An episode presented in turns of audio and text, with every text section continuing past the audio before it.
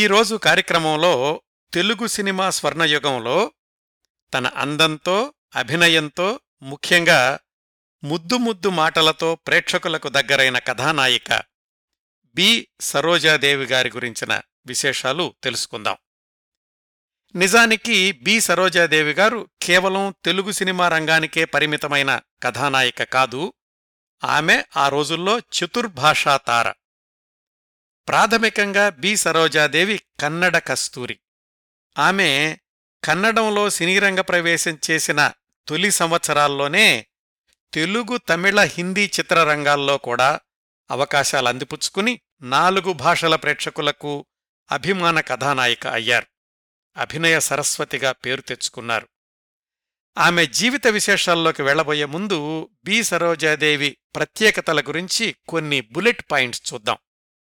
తెలుగు సినిమాల పరంగా చూస్తే తెలుగు సినిమా స్వర్ణయుగం ప్రారంభమైన పంతొమ్మిది వందల యాభైవ దశాబ్దం మొదట్లో సావిత్రి, జమున, జానకి, కృష్ణకుమారి, భానుమతి ఇలాగా చాలా వరకు కథానాయికలు తెలుగువాళ్లే.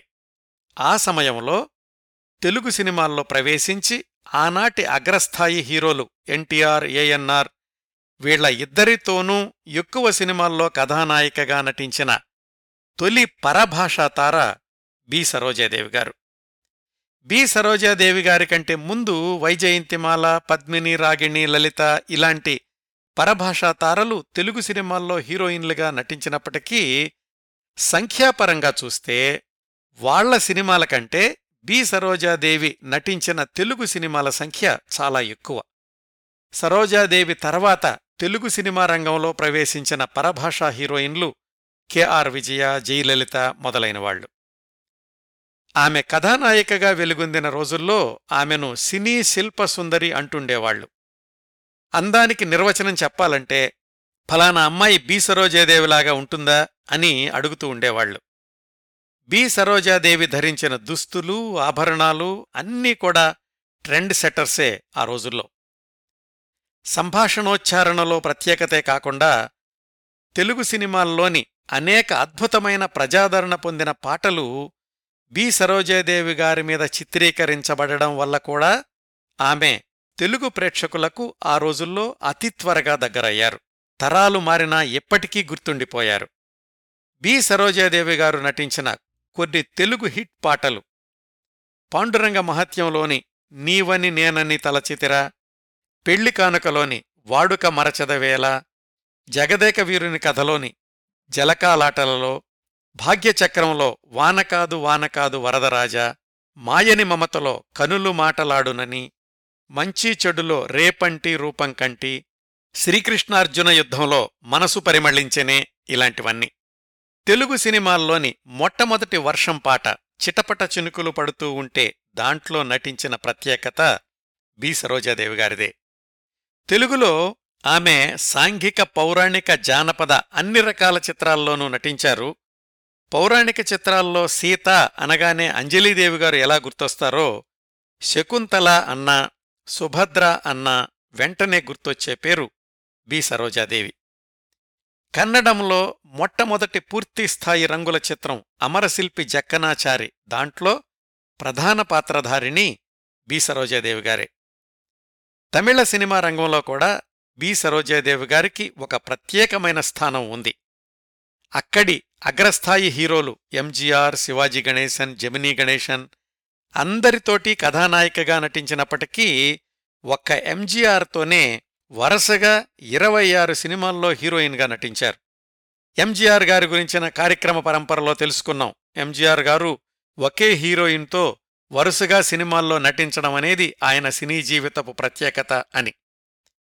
ఆ సంప్రదాయం బి సరోజాదేవి గారి కాంబినేషన్తో మొదలయ్యింది.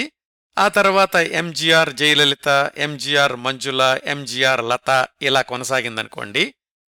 బి సరోజాదేవి గారు పంతొమ్మిది వందల యాభై ఎనిమిది నుంచి పంతొమ్మిది వందల అరవై ఏడు వరకు, అంటే కేవలం ఎనిమిది తొమ్మిది సంవత్సరాల వ్యవధిలో ఎంజీఆర్తో ఇరవై ఆరు సినిమాల్లో హీరోయిన్గా నటించారు. వాటిల్లో ఎక్కువగా ఆమె నటించినవి గొప్పింటి అమ్మాయి పాత్రలే. అలాగే శివాజీ గణేశన్తో కలిసి ఇరవై రెండు సినిమాల్లో నటిస్తే అందులో పదిహేను సినిమాల్లో ఆమె హీరోయిన్. ఎంజీఆర్, శివాజీ గణేశన్లతో కలిసి నటించిన సినిమాలు సమాంతరంగా నిర్మాణమవుతూ ఉండేవి. అదే రోజుల్లో తెలుగులో ఎన్టీఆర్, ఏఎన్ఆర్, కన్నడంలో రాజ్ కుమార్లతో కూడా కలిసి నటించారు. ఇంకొక వైపు హిందీలో కూడా. అంటే ఎంత తీరిక లేని నట జీవితాన్ని కొనసాగించారో అర్థం చేసుకోవచ్చు. ఎంజీఆర్ గారిమీద గౌరవంతో తన కొడుక్కి గౌతమ్ రామచంద్రన్ అని కూడా పేరు పెట్టుకున్నారు బి సరోజాదేవి.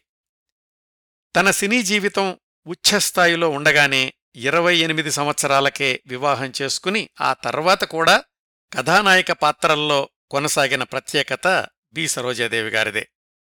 ఆమెకు ఆంధ్ర, తమిళనాడు, కర్ణాటక రాష్ట్ర ప్రభుత్వాల నుంచే కాకుండా కేంద్ర ప్రభుత్వం నుంచి కూడా అనేక పురస్కారాలు లభించడం ఒక ఎత్తైతే, భారతీయ విద్యాభవన్ వాళ్లు బి సరోజాదేవి గారి పేరు మీద ప్రతి ఏటా ఉత్తమ కళాకారులకు బహుమతి ఇవ్వడం అనేది ఇంకొక ఎత్తు.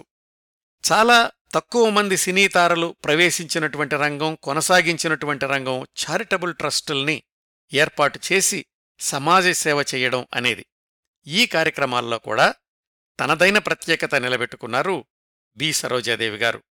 తన భర్త పేరు మీద, తన తల్లి పేరు మీద, తన కుమార్తె పేరు మీద వివిధ స్వచ్ఛంద సంస్థల్ని ప్రారంభించి సేవా కార్యక్రమాలు నిర్వహిస్తున్నారు. బెంగుళూరు యూనివర్సిటీలో మెరిట్ స్టూడెంట్స్కి స్కాలర్షిప్స్ కూడా ఇచ్చారు చాలా సంవత్సరాలు. ఇప్పుడు కూడా కొనసాగుతున్నట్లున్నాయి అవి. ఇవండి బి సరోజాదేవి గారి సినీ జీవితంలోని కొన్ని హైలైట్స్. ఇంకా ఆమె జీవిత విశేషాల్లోకి వెళ్లబోయే ముందు ఈ కార్యక్రమ రూపకల్పన కోసం నేను సంప్రదించిన వనరుల జాబితా చెప్తాను. పంతొమ్మిది వందల అరవై ఆరు అక్టోబర్ నెల విజయ చిత్ర సంచికలో ఆమెకింకా వివాహం కాకపూర్వం బి సరోజాదేవి గారు ఒక వ్యాసం వ్రాసుకున్నారు. దాంట్లో ఆమె తొలి రోజుల గురించి, ఆమె మొట్టమొదటి సినీరంగ ప్రవేశం గురించి వివరంగా చెప్పారు. అలాగే విజయ చిత్రలోనే ఆ తర్వాత ఒకటి రెండు సందర్భాల్లో బి సరోజాదేవి గారి గురించి వచ్చినటువంటి వ్యాసాలు, ఈటీవీకి స్వాగతాలు శీర్షికలో బి సరోజాదేవి గారిచ్చిన ఇంటర్వ్యూ, ఇంకా వివిధ సందర్భాల్లో బి సరోజాదేవి గారు వివిధ పత్రికలకు ఇచ్చినటువంటి ఇంటర్వ్యూలు, ఆమె నటించిన సినిమాల గురించిన వ్యాసాల్లోని విశేషాలు, వీటన్నింటి నుంచి సేకరించిన సమాచారాన్ని ఒక క్రమ పద్ధతిలో అమర్చి మనదైన కథనంతో ఈ కార్యక్రమాన్ని మీ ముందుకు తీసుకొస్తున్నాను. ఇంకా వివరాల్లోకి వెళదాం. బి సరోజాదేవి, బెంగుళూరు సరోజాదేవి లేదా భైరప్ప సరోజాదేవి. వాళ్ల నాన్నగారి పేరు భైరప్ప, అమ్మగారి పేరు రుద్రమ్మ. రుద్రమ్మగారి స్వగ్రామం దశవర. భైరప్పగారితో వివాహమయ్యాక బెంగుళూరులోనే స్థిరపడ్డారు. భైరప్ప పోలీసు విభాగంలో ఉన్నతోద్యోగం చేస్తుండేవాళ్లు, రుద్రమ్మ గృహిణి. వాళ్లకి ముగ్గురు ఆడపిల్లల తర్వాత మగపిల్లవాడు పుట్టాలి అని కోరుకున్నారు. వాళ్లమ్మగారికైతే మగపిల్లవాడు కావాలనే కోరిక మరీ ఎక్కువగా ఉండేది. పంతొమ్మిది వందల ముప్పై ఎనిమిది జనవరి ఏడున రుద్రమ్మకి నొప్పులు మొదలైనప్పుడు ఇంట్లో ఎవరూ లేరు. పక్కింట్లో సత్యనారాయణ వ్రతం జరుగుతుంటే వాళ్లు ప్రసాదమివ్వడానికి వచ్చి రుద్రమ్మ ప్రసవానికి సహాయపడ్డారు. ఆ సెంటిమెంటుతో తర్వాత రోజుల్లో బి సరోజాదేవి పుట్టినరోజుకి తప్పనిసరిగా సత్యనారాయణ వ్రతం జరిపిస్తుండేవాళ్లు రుద్రమ్మగారు. సరోజాదేవితో కలుపుకుని నలుగురు ఆడపిల్లలయ్యేసరికి భైరప్ప నాన్న అంటే సరోజాదేవి తాతగారు మాయన్న గౌడ, ఆయన ఈ పిల్లనెవరికైనా దత్తతిచ్చేయండి, మీరు నలుగురు పిల్లల్ని పెంచలేరు అని సలహా ఇచ్చారు. భైరప్ప రుద్రమ్మలు ఆయన్ని ఎలాగో ఒప్పించి మా పిల్లలు మాకు బరువు కాదు, మేమే పెంచుకుంటాం అన్నారు. మగపిల్లలు లేకపోవడంతో తల్లి రుద్రమ్మ సరోజాదేవికి బాల్యంలో ఎప్పుడూ మగపిల్లల దుస్తులే వేస్తూ ఉండేది. మగపిల్లల్లాగే క్రాఫ్ట్ చేయించేది. స్కూల్లో మగపిల్లలంతా సరోజుగాడురోయ్ అని ఎగతాళి చేస్తుండేవాళ్లు. అదే మాట వాళ్లమ్మతో చెప్తే, చేస్తే చేసుకొని కావాలంటే వాళ్లను కూడా ఆడపిల్లల డ్రస్సులు వేసుకోమని చెప్పు అనేది ఆవిడ. చదువుకున్నది క్రిస్టియన్ కాన్వెంట్ అవడం, వాళ్ల క్రమశిక్షణ నచ్చడంతోటి చిన్నతనం నుంచే క్రైస్తవ సన్యాసిని అయిపోదామనుకున్నారట బి సరోజాదేవి. ఇంట్లో బొట్టు పెట్టి స్కూలుకు పంపిస్తే స్కూలుకెళ్లగానే ఆ బొట్టు చెరిపేసుకుంటూ ఉండేవాళ్లు. సాయంకాలం వచ్చాక వాళ్లమ్మ అదేంటి బొట్టేమైంది అని అడిగితే చెమట కారిపోయిందిలే అని చెప్తూ ఉండేవాళ్లు. సాధారణంగా పిల్లలు సినిమాకి వెళదాము అంటే అమ్మా నాన్నలు వద్దంటారు. బి సరోజాదేవి విషయంలో మాత్రం ఆమె వద్దు అంటుంటే వాళ్ల నాన్నగారే అదేంటి కాస్త కాలక్షేపం కోసం అప్పుడప్పుడు సినిమాలు చూస్తుండండి అని పిల్లల్ని ప్రోత్సహిస్తూ ఉండేవాళ్లు. ఒక్కోసారైతే బలవంతంగా ఆయనే పిల్లలందర్నీ సినిమాలకి తీసుకెళ్తూ ఉండేవాళ్లు. సినిమాలంటే ఇష్టం లేకపోయినా సినిమా పాటలంటే మాత్రం చాలా ఆసక్తి ఉండేది సరోజాదేవికి బాల్యం నుంచే. వాళ్ల ఇంట్లో గ్రామ్ఫోన్ కూడా ఉండేది. సినిమా రికార్డులు వింటూ వాటిని అభ్యసించుతూ ఉండేది హైస్కూలు రోజుల నుంచే. పాటల మీద ఆసక్తి ఉంది కదా అని కొన్నాళ్లు వీణ పాఠాలు కూడా చెప్పించారు ఇంటివద్దనే. ఒకసారి పోలీస్ ఆఫీసర్ల ఫంక్షన్ ఏదో జరుగుతుంటే వాళ్ల నాన్నగారు ఆ సభలో నువ్వు పాట పాడాలి అన్నారు సరోజాదేవితోటి. నేనేదో ఇంటి దగ్గర పాడుకోవడమే గాని సభలో పాడలేను నాన్న అన్నారు ఆమె. అదుగో అట్లా నువ్వు ఇంట్లో పాడుతుంటేనే మా కొలీగ్స్ విన్నారట, వాళ్లే అడుగుతున్నారు నీతో పాడించమని అని ఎలాగో ఒప్పించారు కూతుర్ని. ఎలాగైతే మర్నాడు స్టేజ్ ఎక్కారు సరోజాదేవి. హిందీ అనార్కలిలో ఏ జిందగీ అనే పాట. మొట్టమొదటిసారి అంతమంది ఎదుటిగా నిల్చోవడమేమో గొంతు పెగల్లేదు. ఎలాగో ధైర్యం కూడగట్టుకుని పాట మొదలుపెట్టింది. కానీ ఏ జిందగీ ఒక్కొక్క పదం ఒక్కొక్క శృతిలో వెళ్ళింది. వెనకాల వరసలో ఉన్నవాళ్లు గొడవ చేయడం మొదలుపెట్టారు. సరోజాదేవి అనే పదిహేనేళ్ల పాపకి పౌరుషం వచ్చింది. తనని తాను సమాధానపరుచుకుని పాటంతా ఏకబిగిన స్వరబద్ధంగా పాడేశారు. అందరూ చప్పట్లు కొట్టారు. కొంతమంది వన్స్ మోర్ అన్నారు. నాన్నగారి మిత్రులంతా వచ్చి అభినందించారు. ముందులో భయపడ్డావు కానీ చాలా బాగా పాడావమ్మాయ్ అని. ఎవరో ఒక కొత్త మనిషి నీ పేరేమిటమ్మాయ్ అని అడిగి ఇంటి అడ్రస్ కూడా తీసుకున్నాడు. ఆయన ఒక గొప్ప నటుడు, గాయకుడు, సినీ నటుడు అని చిన్నపిల్లైన సరోజాదేవికి తెలీదు అప్పుడు. మర్నాడు ఆయనే ఇంటికొచ్చి వాళ్ల నాన్నతోటి మాట్లాడుతుంటే ఆశ్చర్యమేసింది బి సరోజాదేవికి. కాసేపటికి అసలు విషయం చెప్పాడు వాళ్ల నాన్నగారు. ఆ వచ్చినాయన పేరు హొన్నప్ప భాగవతార్. బహుముఖ ప్రజ్ఞావంతుడు, ఇప్పటికే కన్నడ సినీరంగంలో పేరు తెచ్చుకున్న నటుడు, గాయకుడు, నిర్మాత కూడా. ఆయన ప్రధాన పాత్రలో నటిస్తూ నిర్మిస్తున్న కన్నడ చిత్రం మహాకవి కాళిదాస దాంట్లో విద్యాధరి పాత్రలో నటించడానికి కొత్త నటీమణి కోసం అన్వేషిస్తున్నాడాయన. ఆ క్రిందటి రోజు పాట పాడిన సరోజాదేవిని చూసి అడగడానికని వాళ్ళింటికొచ్చాడన్నమాట. సినిమా ఏమిటి, నటించడమేమిటి, నేనసలు సినిమాలే చూడను, నాకిష్టం లేదు అంది. కానీ వాళ్ల నాన్నగారే పెద్దాయనొచ్చి అడిగారు, ఎంతో గౌరవమున్న కళాకారుడాయన, కాదంటే బావుండదు అని ఒప్పించారు కూతుర్ని. వాళ్లమ్మ కూడా నాన్ననే సమర్థించింది. అమ్మా నాన్న ఇద్దరూ అంగీకరించడంతో ఒప్పుకోక తప్పలేదు బి సరోజాదేవి సినిమాల్లో నటించడానికి. ఆ విధంగా అమ్మానాన్నల ప్రోత్సాహంతో అయిష్టంగానే సినీరంగ ప్రవేశం చేసిన బి సరోజాదేవి గారు ఆ తర్వాత ఐదు దశాబ్దాలు పైగా నాలుగు భాషల్లోనూ కలిపి సుమారుగా రెండు వందల చిత్రాల్లో నటించారు. ఆ మొట్టమొదటి చిత్రం కన్నడ కాళిదాసు పంతొమ్మిది వందల యాభై ఐదులో విడుదలయింది. ప్రేక్షకాదరణ పొందడంతో పాటు మూడవ జాతీయ చలనచిత్ర పురస్కారాల్లో ఉత్తమ కన్నడ చిత్రంగా కూడా ఎంపికయింది. మొదటి సినిమాతోనే పరిశ్రమ వర్గాలను ఆకర్షించగలిగారు సరోజాదేవి. ఆ రోజునుంచి కూతురు నట జీవితం ప్రణాళికలన్నీ కూడా తల్లి రుద్రమ్మగారే చూస్తుండేవాళ్లు. అమ్మ ఏ సినిమాలో నటించడం అంటే ఆ సినిమాలో నటించడం, ఏ భాష నేర్చుకోవడం అంటే ఆ భాష నేర్చుకోవడం, అలా కొనసాగింది బి సరోజాదేవి వెండితెర జీవితం. ఆమె మీద తల్లి ప్రభావం ఎంతగా ఉందంటే పది పదిహేనేళ్ల క్రిందట, అంటే వాళ్ళ అమ్మగారు చనిపోయిన చాలా సంవత్సరాలకి, బెంగుళూరులో తన గురించిన ఏదో ఎగ్జిబిషన్లో ఎవరో ఫలానా చిత్రం ఏ సినిమాలోది అని అడిగితే, ఉండండి మా అమ్మనడిగ్గాని చెప్పలేను అన్నారట సరోజాదేవి. మహాకవి కాళిదాస కన్నడ చిత్రం తర్వాత పంతొమ్మిది వందల యాభై ఐదులోనే శ్రీరామ పూజ, ఆషాఢభూతి అనే రెండు కన్నడ సినిమాల్లో నటించారు. అప్పట్లో కన్నడ సినిమాలు ఎక్కువగా మద్రాసులోనే నిర్మాణమవుతూ ఉండేవి. అందువల్ల ఏ భాషలో నటించేవాళ్లైనా అన్ని దక్షిణదేశ భాషల నిర్మాతలకు, దర్శకులకు పరిచయం అవుతుండేవాళ్లు. పంతొమ్మిది వందల యాభై ఐదు యాభై ఆరుల్లో బి సరోజాదేవికి పెద్దగా పేరు తెచ్చిపెట్టిన సినిమాలేమీ విడుదల కాలేదు. బి సరోజాదేవికి పేరు తెచ్చిపెట్టిన తొలి కన్నడ చిత్రం ప్రముఖ నిర్మాత నటుడు బిఆర్ పంతులు తొలిసారిగా దర్శకత్వం చేసిన కన్నడ చిత్రం రత్నగిరి రహస్య. ఈ జానపద చిత్రంలో ఉదయకుమార్, జమున, షావుకారు జానకి ప్రధాన పాత్రధారులు. దీంట్లో బి సరోజాదేవి యవ్వన మోహిని పాత్రలో నటించారు. పంతొమ్మిది వందల యాభై ఏడు జనవరిలో విడుదలైన రత్నగిరి రహస్య ఘన విజయం సాధించడంతో బి సరోజాదేవిది ప్రధాన పాత్ర కాకపోయినా ఆమె పేరు పది మందికి తెలిసింది.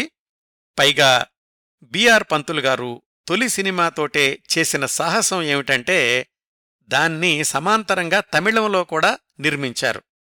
తమిళంలో హీరో శివాజీ గణేశన్, దాని పేరు తంగమలై రహస్యం. అది కూడా పంతొమ్మిది వందల యాభై ఏడు జూన్లోనే విడుదలయింది. తమిళ వర్షన్లో కూడా అదే పాత్రలో నటించారు బి సరోజాదేవి. విడుదల తేదీ ప్రకారం చెప్పుకోవాలంటే బి సరోజాదేవి నటించిన తొలి తమిళ చిత్రం ఈ తంగమలై రహస్యమే అవుతుంది, అది కూడా శివాజీ గణేశన్ గారితో కలిసి. మొదటి రెండేళ్లలో కేవలం కన్నడ చిత్రాలకు చిన్న పాత్రలకే పరిమితమైన బి సరోజాదేవి పంతొమ్మిది వందల యాభై ఏడులోనే తమిళ, తెలుగు సినిమా రంగాల్లో కూడా పరిచయమయ్యారు. తెలుగులో ఆమె నటించిన తొలి చిత్రం ఎన్టీఆర్ గారి పాండురంగ మహత్యం. పంతొమ్మిది వందల యాభై ఏడు నవంబర్లో విడుదలయ్యింది. ఈ సినిమా గురించి కూడా లోగడ నేను పూర్తిస్థాయి కార్యక్రమాన్ని ప్రసారం చేశాను. ఈ సినిమాలో సరోజాదేవి గారిది కళావతి అనే వేశ్య పాత్ర. ఎన్టీఆర్ గారు సరోజాదేవిని ఎంపిక చేసినప్పుడు చాలామంది ఆయన్ను నిరుత్సాహపరచారట. చామనఛాయగా ఉన్న అమ్మాయి స్క్రీన్ మీద ఏం అందంగా కనిపిస్తుంది అని. ముఖ్యంగా మేకప్ మ్యాన్ పీతాంబరం గారు ఎవరు ఎన్ని చెప్పినా గానీ ఎన్టీఆర్ గారికి బి సరోజాదేవి గారి ముఖంలో ఏదో ఆకర్షణ కనిపించింది. ఆయన తన నిర్ణయం మీదనే ముందుకు కొనసాగారు. అయితే ఎన్టీఆర్ గారు ఎంత సమంజసమైనటువంటి నిర్ణయం తీసుకున్నారు అనేది ఆ తర్వాత బి సరోజాదేవి వరుసగా నటించిన తెలుగు సినిమాలు రుజువు చేశాయి.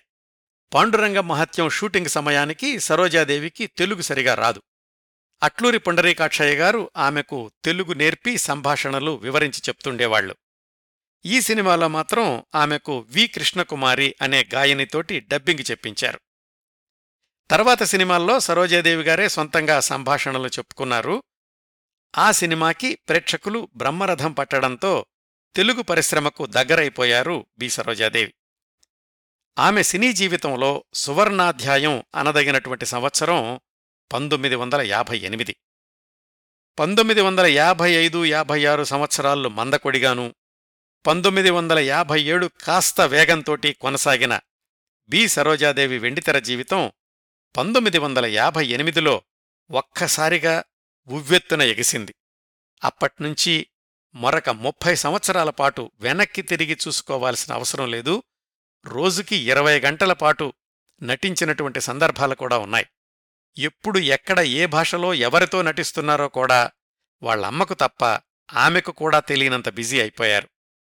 పంతొమ్మిది వందల యాభై ఎనిమిదిలో ఏం జరిగిందంటే బి సరోజాదేవి నటించిన సినిమాలు పది విడుదలైతే అందులో ఆరు తమిళ చిత్రాలు, మూడు కన్నడ చిత్రాలు, ఒక తెలుగు చిత్రం. వీటన్నింటిలోనూ ఆమెకు స్టార్డం తెచ్చిపెట్టిన చిత్రం ఎంజీఆర్ గారి నాడోడి మన్నన్. ఎంజీఆర్ బి సరోజాదేవిల కాంబినేషన్లో మొట్టమొదటి చిత్రం ఈ నాడోడి మన్ననే. ఆమెకు తమిళం నేర్చుకోవడం కొత్త అని ఎంజీఆర్ గారు దగ్గరుండి సంభాషణా రచయితతో చెప్పి తేలికగా ఉండే సంభాషణలు రాయించారట ఈ నాడోడి మన్నన్ కోసం.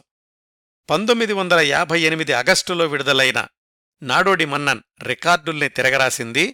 ఈ సినిమా గురించిన చాలా విశేషాలు ఎంజీఆర్ గారి కార్యక్రమ పరంపరలోని ఒక భాగంలో చెప్పాను. అసలు ఎంజీఆర్ పక్కన ఒక కొత్త అమ్మాయి హీరోయిన్గా నటిస్తుంది అంటేనే తమిళ పరిశ్రమ అంతా కూడా ఆసక్తిగా ఎదురుచూసింది. ఆ సినిమా సూపర్ సక్సెస్ అవడంతో ఇంకా ఆమెకు తమిళ పరిశ్రమ బ్రహ్మరథం పట్టింది. ఆసక్తికరమైన విషయం ఏమిటంటే బి సరోజాదేవి గారి కెరీర్లో ఆమె నటించిన అత్యధిక చిత్రాలు తమిళ చిత్రాలే, సుమారుగా తొంభై దాకా. తొలి సంవత్సరాల్లోనే సరోజాదేవికి కన్నడంలో అద్భుతమైనటువంటి పేరు తెచ్చిపెట్టిన మరొక చిత్రం పంతొమ్మిది వందల యాభై ఎనిమిది జనవరిలోనే విడుదలైన స్కూల్ మాస్టర్.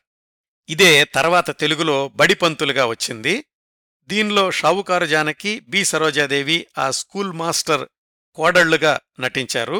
స్కూల్ మాస్టర్గా నటించింది అంతకు ముందు సంవత్సరం రత్నగిరి రహస్య తీసినటువంటి బిఆర్ పంతులు గారు. కన్నడంలో ఇది మొట్టమొదటి సిల్వర్ జూబిలీ చిత్రం అయింది. అలాగే ఐదు ఇతర భాషల్లో పునర్నిర్మాణమైన మొట్టమొదటి కన్నడ చిత్రం కూడా ఈ స్కూల్ మాస్టర్. ఆ సినిమా బ్లాక్ బస్టర్ విజయం అవడంతోటి బి సరోజాదేవి కన్నడ సినీ రంగ జీవితం వంద మెట్లు పైకెక్కింది ఒకేసారి. పంతొమ్మిది వందల యాభై ఎనిమిదిలోనే బి సరోజాదేవి హీరోయిన్గా నటించిన టార్జాన్ తరహా తమిళ చిత్రం సింగోట్టై సింగం, శాండో చిన్నప్పదేవర్ నిర్మాత. రెండు గుర్రాలు ఇందులో ప్రముఖ పాత్రల్లో కనిపిస్తాయి. సినిమా పెద్దగా విజయం సాధించకపోయినా సరోజాదేవి ఏ తరహా పాత్రకైనా సరిపోతారు అని నిరూపించినటువంటి చిత్రం సింగోట్టై సింగం. పంతొమ్మిది వందల యాభై ఎనిమిదిలోనే బి సరోజాదేవి పార్వతి పాత్రలో నటించిన చిత్రాలు కన్నడ భూకైలాస్, తెలుగు భూకైలాస్. అదే సంవత్సరం ఆమె తమిళ చిత్ర కెరీర్ని సుస్థిరం చేసిన మరొక చిత్రం శివాజీ గణేశన్తో హీరోయిన్గా నటించిన శభాష్ మీనా, తెలుగులో శభాష్ పిల్లగా డబ్బింగ్ చేశారు. తమిళంలో బాగా విజయవంతమైంది. ఇదండి బి సరోజాదేవి గారు సినీరంగ ప్రవేశం చేసిన పంతొమ్మిది వందల యాభై ఐదు నుంచి మొదటి నాలుగు సంవత్సరాల్లో ఆమె సినీ జీవితం కొనసాగినటువంటి విధానం. మొత్తం రెండు వందల పైగా చిత్రాల్లో నటించారు అని చెప్పుకున్నాం కదా. సహజంగానే అన్నింటి గురించి మాట్లాడుకోలేం కాబట్టి మిగతా వాటిల్లో కొన్ని ఆసక్తికరమైన చిత్రాల విశేషాల్ని, అలాగే సమాంతరంగా బి సరోజాదేవి గారి వ్యక్తిగత జీవిత విశేషాల్ని తెలుసుకుంటూ మన కార్యక్రమాన్ని కొనసాగిద్దాం. పంతొమ్మిది వందల యాభై తొమ్మిదిలో బి సరోజాదేవి నటించిన సినిమాల్లో ప్రత్యేకంగా చెప్పుకోవాల్సింది కళ్యాణ పరిసు అనే తమిళ చిత్రం. తర్వాత రోజుల్లో విభిన్న తరహా కథలతో ఘన విజయం సాధించిన చిత్రాలను నిర్మించిన దర్శకుడు శ్రీధర్ దర్శకత్వంలో రూపొందిన తొలి చిత్రం ఈ కళ్యాణ పరిసు. జమినీ గణేశన్, సరోజాదేవి ప్రధాన పాత్రధారులు. నాలుగు స్తంభాలాట లాంటి ప్రేమ కథ. సరోజాదేవిలోని అసలు నటిని వెలికితీసిన చిత్రం. ప్రేమ, త్యాగం, సంఘర్షణ, సోదరి పట్ల ఆప్యాయత, విఫల ప్రేమను తట్టుకుని నిలిచే సంయమనం, ఇట్లా అనేక భావాలను పలికించాల్సిన పాత్ర. ఆ సినిమా ఘన విజయం సాధించడంతో దర్శకుడు శ్రీధర్తో పాటు అప్పుడప్పుడే ఎదుగుతున్న సరోజాదేవి స్థానాన్ని తమిళ చిత్రరంగంలో సుస్థిరం చేసింది ఈ కళ్యాణ పరిసు. ఈ తమిళ చిత్రంలో అక్కినే నాగేశ్వరరావు గారు కూడా నటించడం, కథలోని చిత్ర విచిత్రమైన మలుపుల ద్వారా ఆయన పాత్ర కూడా బి సరోజాదేవి పాత్రను ప్రేమించడం ఆసక్తికరంగా ఉంటుంది. ఈ చిత్రం పంతొమ్మిది వందల యాభై తొమ్మిది ఏప్రిల్లో విడుదలయ్యింది. ఆసక్తికరంగా ఈ సినిమా కంటే ఒక వారం ముందే విడుదలయ్యింది సరోజాదేవి అక్కినేనిగారి సినిమాలో నటించిన తొలి తెలుగు చిత్రం పెళ్లి సందడి. నిజానికి బి సరోజాదేవి పాండురంగ మహత్యం కంటే ముందే పెళ్లి సందడిలో నటించడానికి ఒప్పందం చేసుకున్నారు.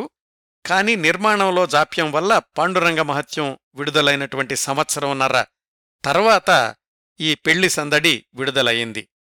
అంటే ఒక వారం వ్యవధిలోనే బి సరోజాదేవి అక్కినేనిగార్లు కలిసి నటించినటువంటి ఒక తెలుగు చిత్రం, ఇంకొక తమిళ చిత్రం కూడా విడుదల కావడం విశేషం. అయితే పెళ్లి సందడిలో సరోజాదేవి అక్కినేని పక్కన హీరోయిన్ కాదు, చెలంకి జోడి. ఇంకా చిత్రం ఏమిటంటే ఆ తర్వాత ఖచ్చితంగా సంవత్సరానికి పంతొమ్మిది వందల అరవై ఏప్రిల్లో కళ్యాణ పరిసూకి తెలుగు వర్షన్ పెళ్లి కానుక విడుదలయ్యింది. తమిళంలో ధరించిన పాత్రనే తెలుగులో కూడా నటించారు సరోజాదేవి. తమిళంలో జమినీ గణేశన్ స్థానంలో తెలుగులో అక్కినేని నటిస్తే, తమిళంలో అక్కినేని పాత్రను తెలుగులో జగ్గయ్య ధరించారు. కథలోని మలుపుల ప్రకారం సరోజాదేవి అక్కినేని మొదట్లో ప్రేమించుకున్నప్పటికీ చివర్లో జగ్గయ్యను వివాహం చేసుకోవాల్సి వస్తుంది. మొదటి సంవత్సరాల్లోనే ఇంత సంఘర్షణాభరితమైన పాత్రలు ధరించే అవకాశం రావడంతోటి సరోజాదేవి కేవలం అందానికే కాక అభినయానికి కూడా మంచి మార్కులు సంపాదించుకున్నారు. పంతొమ్మిది వందల యాభై తొమ్మిది అరవై సంవత్సరాల్లో సరోజాదేవి సినీ జీవితంలో ఇంకొక మలుపు హిందీ చిత్రాల్లో నటించడం. ఆమె హిందీలో నటించిన మొట్టమొదటి చిత్రం పైగాం పంతొమ్మిది వందల యాభై తొమ్మిదిలో విడుదలయ్యింది. అయితే దాంట్లో ప్రధాన హీరోయిన్ వైజయంతిమాల, సరోజాదేవిది రెండో హీరోయిన్ పాత్ర అనుకోవచ్చు. మొదటి సినిమాతోనే ఉత్తరాది ప్రేక్షకుల్ని ఆకట్టుకోగలిగారు సరోజాదేవి.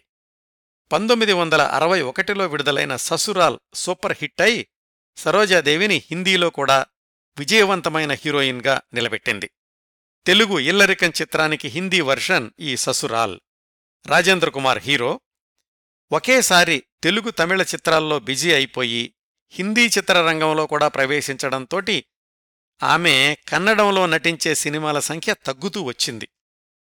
పంతొమ్మిది వందల అరవై ఒకటిలో విడుదలైన కన్నడ చిత్రం కిత్తూరు చెన్నమ్మ బి సరోజాదేవి నట జీవితంలో ప్రముఖంగా నిలిచిపోయే చిత్రం.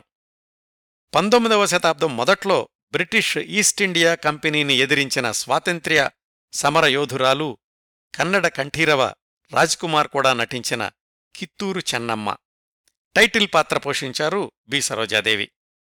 ఈ చిత్రానికి కూడా ఉత్తమ కన్నడ చిత్రంగా జాతీయ స్థాయి పురస్కారం దక్కింది. ఒకవైపు తమిళంలో ఎంజీఆర్తో వరుస సూపర్ హిట్ సినిమాల్లో నటిస్తూనే పంతొమ్మిది వందల అరవై ఒకటిలో బి సరోజాదేవి నటించిన తెలుగు సినిమాల్లో చెప్పుకోదగ్గవి సీతారామ కళ్యాణం, జగదేక వీరుని కథ.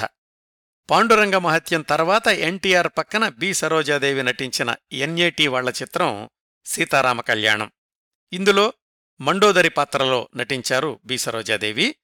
ఈ చిత్రం పంతొమ్మిది వందల అరవై ఒకటి జనవరి ఆరున విడుదలైతే అదే నెలలో మరొక ఇరవై రోజుల తర్వాత జనవరి ఇరవై ఆరున విడుదలయింది ఎన్టీఆర్ బి సరోజాదేవి జంటగా నటించిన తెలుగు సాంఘిక చిత్రం ఇంటికి దీపం ఇల్లాలి. పంతొమ్మిది వందల అరవై ఒకటి ఆగస్టులో విడుదలైన జగదేక వీరుని కథ ఎంత విజయవంతమైందో వేరే చెప్పాల్సిన అవసరం లేదు.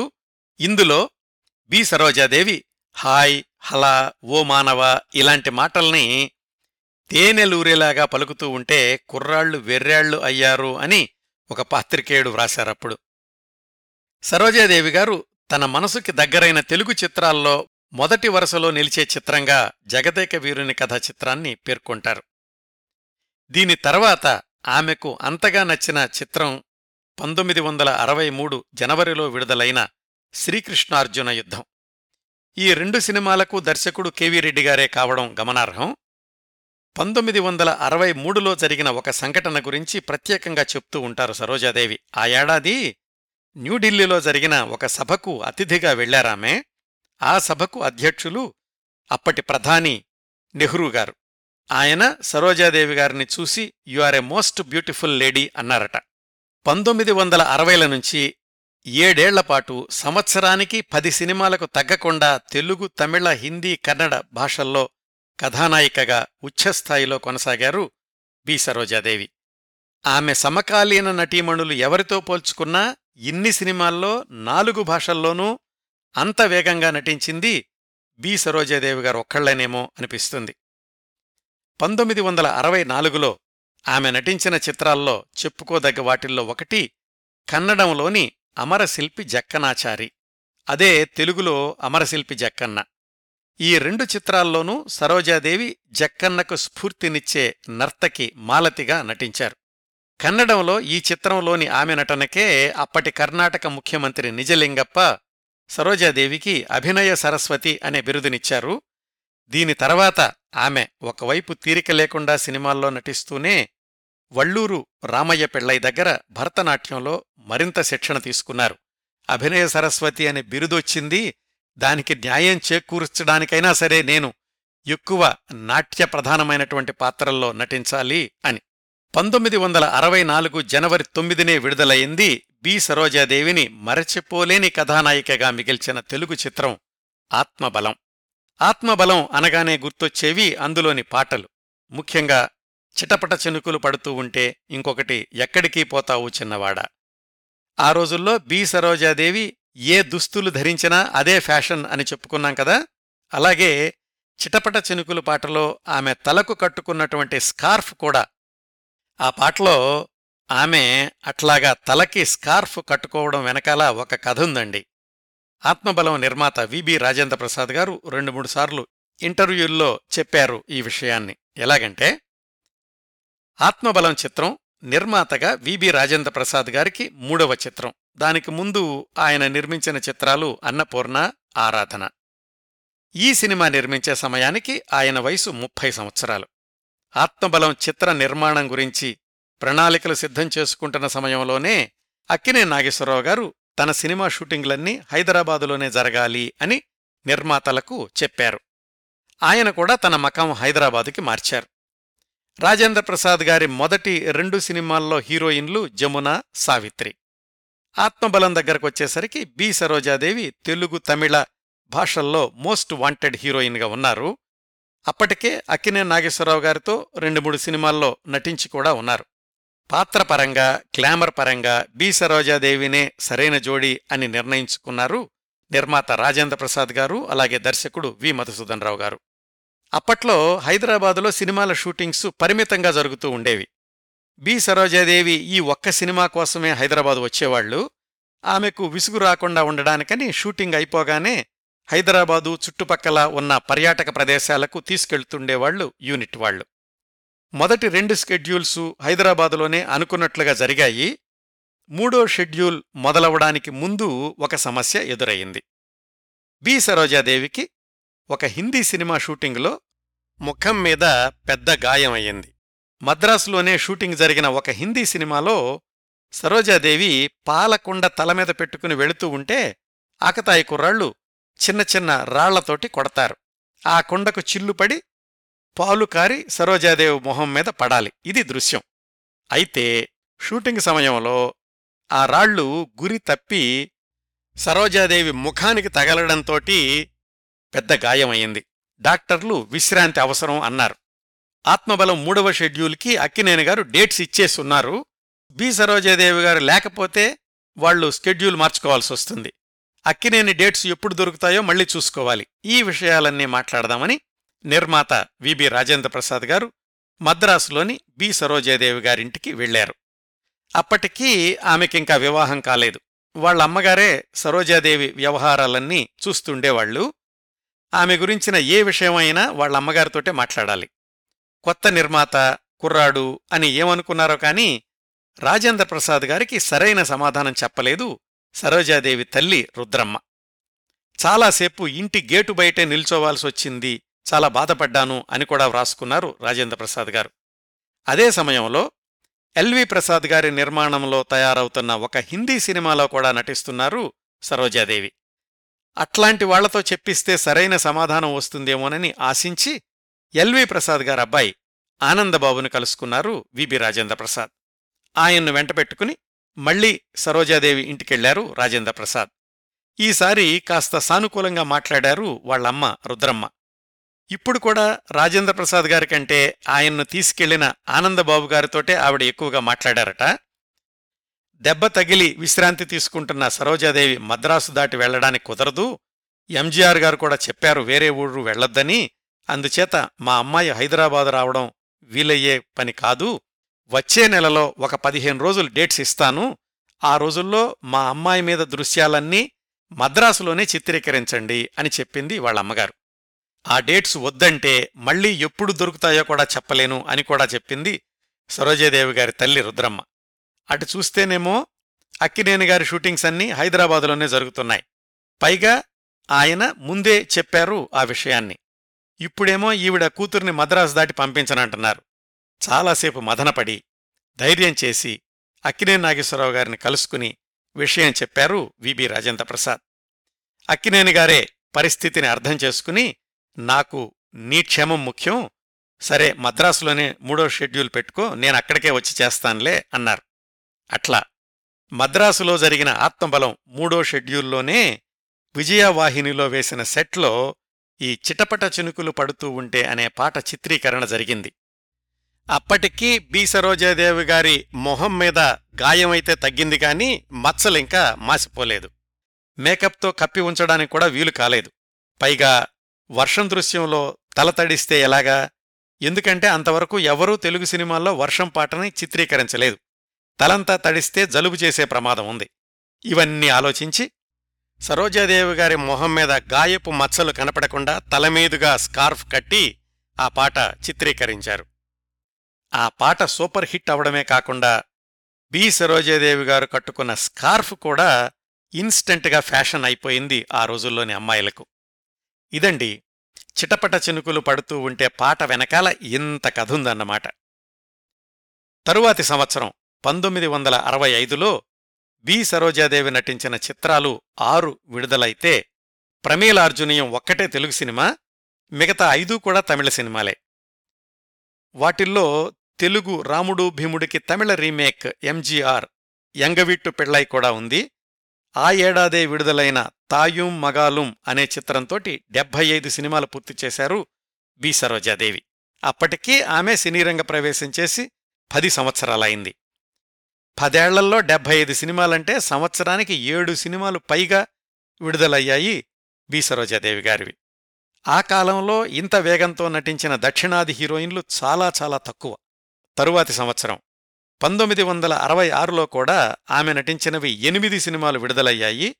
వాటిల్లో ఎన్టీఆర్తో నటించిన తెలుగు చిత్రం శకుంతల, షమ్మీ కపూర్తో నటించిన హిందీ చిత్రం ప్రీత్నా జానే రీత్, ఈ రెండింటినీ మినహాయిస్తే మిగతా ఆరు తమిళ సినిమాలే, ఎంజీఆర్ గారే హీరో. తరువాతి సంవత్సరం పంతొమ్మిది వందల అరవై ఏడు నుంచి బి సరోజాదేవి నటించిన సినిమాల వేగం కొంచెం కొంచెం తగ్గుతూ వచ్చింది, ముఖ్యంగా తమిళ సినిమాల్లో. ఆమె కంటే చిన్నవాళ్లైనటువంటి జయలలిత, కెఆర్ విజయ లాంటి యంగ్ హీరోయిన్స్ సినీరంగ ప్రవేశం చేయడం ఒక కారణం అయ్యుండొచ్చు. ఎనిమిదేళ్లపాటు అప్రతిహతంగా కొనసాగిన ఎంజీఆర్ బి సరోజల జంట చిట్ట చివరిసారిగా నటించిన తమిళ చిత్రం అరసకట్టాలై పంతొమ్మిది వందల అరవై ఏడు మేలో విడుదలయ్యింది. దీనిలో బి సరోజాదేవితో పాటు జయలలిత కూడా నటించారు. ఇంకా అక్కడ్నుంచి ఎంజీఆర్ జయలలితల కాంబినేషన్ కొనసాగింది. అదంతా ఇంకో చరిత్ర. ఈ విశేషాలన్నీ ఎంజీఆర్ కార్యక్రమ పరంపరలో చెప్పాను. పంతొమ్మిది వందల అరవై ఏడులోనే విడుదలయింది బి సరోజాదేవి అక్కినేనిగార్ల కాంబినేషన్లో వచ్చిన సూపర్ ఫ్లాప్ చిత్రం రహస్యం, జానపద చిత్రం. ఇంకా మనం పంతొమ్మిది వందల అరవై ఏడులోనే ఉన్నాం. ఆ సంవత్సరం బి సరోజాదేవి వ్యక్తిగత జీవితంలో మరపురాని సంవత్సరం. ఆ ఏడాదే మార్చి ఒకటిన బి సరోజాదేవి బికే శ్రీహర్షల వివాహం జరిగింది. అప్పటికీ శ్రీహర్ష బిఎస్సి బిఈ చదువుకుని బెంగుళూరు భారత్ ఎలక్ట్రానిక్స్ లిమిటెడ్లో సీనియర్ ఇంజనీర్గా పనిచేస్తున్నారు. పెద్దలు కుదిర్చిన సంబంధమే. అప్పటికీ బి సరోజాదేవి సినీరంగ ప్రవేశం చేసి పన్నెండేళ్లయింది. అయినా కానీ అమ్మ ఎంత చెబితే అంతే. వివాహ విషయంలో కూడా అంతే జరిగింది. ఈ కుర్రాన్ని మేం చూశాం, నువ్వు పెళ్లి చేసుకో అంటే మరొక మాట చెప్పకుండా ఒప్పుకున్నారు సరోజాదేవి. అప్పటికే ఆమె సూపర్ స్టార్. ఆమె పేరు తెలియనివాళ్లు దక్షిణ భారతదేశంలో ఎవరూ లేరు, ఉత్తర భారతదేశంలో కూడా. అయినా గాని పెళ్లికి ముందు ఆమెను పెళ్లి చూపులు చూడాల్సిందేనని శ్రీహర్ష పట్టుపట్టడంతో రుద్రమ్మ ప్రత్యేకంగా బెంగుళూరులో పెళ్లిచూపుల కార్యక్రమాన్ని కూడా ఏర్పాటు చేశారు. వివాహం బెంగుళూరులోని వుడ్లాండ్స్ హోటల్లో పంతొమ్మిది వందల అరవై ఏడు మార్చి ఒకటి ఉదయం జరిగింది. ఆ సాయంకాలం అదే హోటల్లో జరిగిన రిసెప్షన్లో ఎంఎస్ సుబ్బలక్ష్మి గారి సంగీత కచేరీ కూడా ఏర్పాటు చేశారు.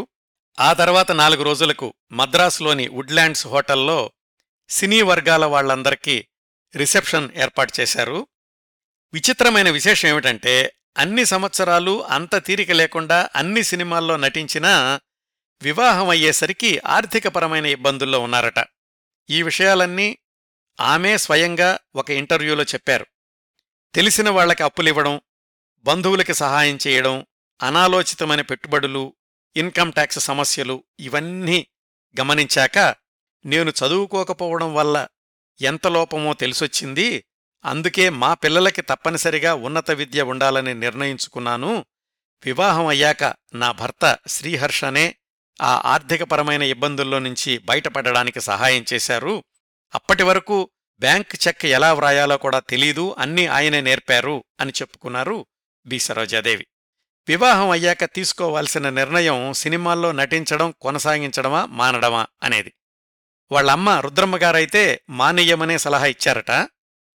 అయితే సరోజాదేవి శ్రీహర్ష మాట్లాడుకుని సినిమాల్లో కొనసాగడానికే నిర్ణయించుకున్నారు. అంతకు ముందే వివాహమైన దిలీప్ కుమార్, సైరాబాను వాళ్ళిద్దరూ కూడా వీళ్లకి ఆదర్శమయ్యారు. పెళ్ళయ్యాక కూడా సైరాబాను సినిమాల్లో కొనసాగించడం సరోజాదేవికి ఆత్మవిశ్వాసాన్నిచ్చింది. శ్రీహర్ష ఉద్యోగంలో కొనసాగారు, కానీ ఎప్పుడూ భార్యతోటి షూటింగ్కి వెళ్లేవాళ్లు కాదు. వివాహం అయ్యాక సరోజాదేవి గారి సినీ జీవితంలో జరిగిన ఒక మార్పు తమిళ సినిమాల్లో అవకాశాలు తగ్గడం, ఆ మేర ఆమె ఎక్కువగా కన్నడ చిత్రాల్లో నటించడం. పంతొమ్మిది వందల అరవై ఏడు తర్వాత ఆమె నటించిన తమిళ సినిమాల్లో ఎక్కువ భాగం శివాజీ గణేశన్, జెమినీ గణేశన్లతో నటించినవే. కన్నడంలో కూడా డాక్టర్ రాజ్ కుమార్, రవిచందర్లతో కలిసి నటించారు. వివాహం అయ్యాక ప్రేమగీతాలు, ప్రియురాలు పాత్రలు బాగా తగ్గించుకున్నారు. ఆ సంవత్సరాల్లో ఆమె నటించిన తెలుగు సినిమాల్లో చెప్పుకోదగ్గవి పంతొమ్మిది వందల అరవై ఎనిమిది భాగ్యచక్రం, ఉమాచండీ గౌరీశంకరుల కథ, పంతొమ్మిది వందల డెబ్భై విజయం మనదే, మాయని మమత, పంతొమ్మిది వందల డెబ్భై రెండు పండంటి కాపురం, పంతొమ్మిది వందల డెబ్భై ఏడు దానవీరశూరకర్ణ మొదలైనవి. పంతొమ్మిది వందల డెబ్భై ఏడులో విడుదలైన కన్నడ చిత్రం రేణుకాదేవి మహత్యంతో నూట యాభై సినిమాలు పూర్తి చేసుకున్నారు బి సరోజాదేవి. ఆ తర్వాత పంతొమ్మిది వందల ఎనభై నాలుగుకి నూట అరవై ఒక్క సినిమాలు పూర్తి చేశారు. తొలి రోజుల్లోని రెండు మూడు సినిమాలను మినహాయిస్తే పంతొమ్మిది వందల ఎనభై నాలుగు దాకా ఆమె నటించిన సినిమాల్లో ఆమెవన్నీ కూడా ప్రధాన పాత్రలే, ఎక్కడా అతిథి పాత్రలు లేవు. అది మూడు దశాబ్దాల పాటు సినీ రంగంలో బి సరోజాదేవి నిలబెట్టుకున్న ప్రత్యేక స్థానం. పంతొమ్మిది వందల ఎనభై తర్వాత ఆమె నటించిన సినిమాల సంఖ్య బాగా తగ్గిపోయింది. ఒక ఎనిమిదేళ్ల పాటైతే ఒక్క తమిళ సినిమాలో కూడా నటించలేదు. పంతొమ్మిది వందల ఎనభై ఐదులో లేడీస్ హాస్టల్ అనే కన్నడ సినిమాలో నటించడానికి అంగీకరించారు. భర్త అనారోగ్యంతోటి ఆ సినిమా షూటింగ్ మధ్యలో ఉండగానే విరామం ఇవ్వాల్సొచ్చింది. పంతొమ్మిది వందల ఎనభై ఆరు ఏప్రిల్ ఇరవై ఆరున శ్రీహర్ష గుండెపోటుతోటి మరణించారు. అది బి సరోజాదేవి గారికి పెద్ద షాక్. దాదాపు సంవత్సరం పాటు ఎవర్నీ కలుసుకోవడానికి ఇష్టపడలేదు. నిర్మాణంలో ఉన్న సినిమాల షూటింగ్లన్నీ ఆగిపోయాయి. కాస్త కోలుకున్నాక మధ్యలో ఆగిపోయిన కన్నడ చిత్రం లేడీస్ హాస్టల్ పూర్తి చేశారు. ఆ తర్వాత కూడా కొత్త సినిమాలేమీ ఒప్పుకోలేదు. పంతొమ్మిది వందల ఎనభై ఆరు ముందు ఆమె అంగీకరించిన సినిమాలే పూర్తి చేస్తే అవన్నీ పంతొమ్మిది వందల ఎనభై ఏడు నుంచి పంతొమ్మిది వందల తొంభై మధ్యలో విడుదలయ్యాయి. ఒక ఐదేళ్ల పాటైతే సినీ రంగానికి పూర్తిగా దూరం అయ్యారు. తన ముగ్గురు పిల్లలు భువనేశ్వరి, ఇందిరా, గౌతమ్ వాళ్ల చదువు సంధ్యలు చూసుకుంటూ పూర్తిగా ఇంటికే పరిమితమయ్యారు ఆ సంవత్సరాల్లో. పంతొమ్మిది వందల తొంభై తర్వాత చాలా తక్కువ తమిళ సినిమాల్లో నటించారు. ఆమె నటించిన చిట్ట చివరి తమిళ చిత్రం ఆధవన్, అది రెండు వేల తొమ్మిదిలో విడుదలయ్యింది. అప్పటికీ ఆమె వయసు డెబ్భై ఒక్క సంవత్సరాలు. మధ్యలో గంగా యమునా సరస్వతి అనే ఒక టీవీ సీరియల్లో కూడా నటించారు. ఈటీవీకి పంతొమ్మిది వందల తొంభై మొదట్లో ఇచ్చిన ఇంటర్వ్యూలో తన ముగ్గురు పిల్లల్ని కూడా చూపించారు. దురదృష్టవశాత్తు పెద్దమ్మాయి భువనేశ్వరి పంతొమ్మిది వందల తొంభై ఏడులో మైగ్రేన్ వ్యాధితో చనిపోయారు. ఆ రోజుల్లో ఆమె ఇచ్చిన ఒక పత్రికా ఇంటర్వ్యూలో చెప్పారు, ముందు అమ్మను, ఆ తర్వాత భర్తను, ఇప్పుడు పెద్దమ్మాయిని కోల్పోవడం నా దురదృష్టం అని. అయితే వాళ్లందరి జ్ఞాపకార్థం అనేక సామాజిక సేవా కార్యక్రమాల్ని చేపట్టడం ప్రశంసించదగ్గ విషయం. వాళ్లమ్మగారు పుట్టిల్లు దశవర అనే ఊళ్ళో ప్రైమరీ, సెకండరీ పాఠశాలలు నిర్మించారు. అలాగే బెంగళూరు యూనివర్సిటీలో మెరిట్ స్కాలర్షిప్స్ ప్రకటించారు. ఆమెకు దక్కినటువంటి పురస్కారాల జాబితా కూడా చాలా పెద్దది. పంతొమ్మిది వందల తొంభై రెండులో పద్మభూషణ్ పురస్కారాన్ని అందుకున్నారు. రెండు యూనివర్సిటీలు గౌరవ డాక్టరేట్తో కూడా సన్మానించాయి. పంతొమ్మిది వందల తొంభై ఏడులో జరిగిన నలభై ఐదవ జాతీయ చలనచిత్రోత్సవానికి మొట్టమొదటి మహిళా చైర్పర్సన్గా బాధ్యతలు నిర్వహించారు. ఎన్ఎఫ్డిసి, కేఎఫ్డిసి, కంఠీరవ స్టూడియో లాంటి సంస్థల్లో కీలకమైన పదవులు నిర్వహించారు. ఇన్ని అవార్డులు, రివార్డులు, గుర్తింపులు అందుకున్న తొలి కన్నడ నటి బి సరోజాదేవి గారు. సినిమాల్లో నటించినన్ని సంవత్సరాల్లోనే కాదు, అంతకుముందు ఆ తరువాత కూడా హుందాతనాన్ని నిలబెట్టుకున్న అభినయ సరస్వతి బిరుదుకి నిజమైన నిర్వచనం బి సరోజాదేవి గారు. ప్రస్తుతం బెంగుళూరులో విశ్రాంత జీవితం గడుపుతున్నారు. బెంగుళూరులో బి సరోజాదేవి గారి నివాసం ఒక ల్యాండ్ మార్క్, ఒక పర్యాటక ప్రదేశం కూడా. ఇవండి చతుర్భాషాతార బి సరోజాదేవి గారి గురించి నేను సేకరించగలిగినన్ని విశేషాలు. ఈ కార్యక్రమాన్ని ఇంతటితో ముగిస్తున్నానండి. మళ్ళీ వచ్చేవారం మరొక మంచి కార్యక్రమంతో కలుసుకుందాం. అంతవరకు నవ్వుతూ ఉండండి. మీ నవ్వులు పది మందికి పంచండి. ప్రస్తుతానికి మీ వద్ద సెలవు తీసుకుంటోంది సదా మీ ఆదరాభిమానాలను కోరుకునే మీ కిరణ్ ప్రభ.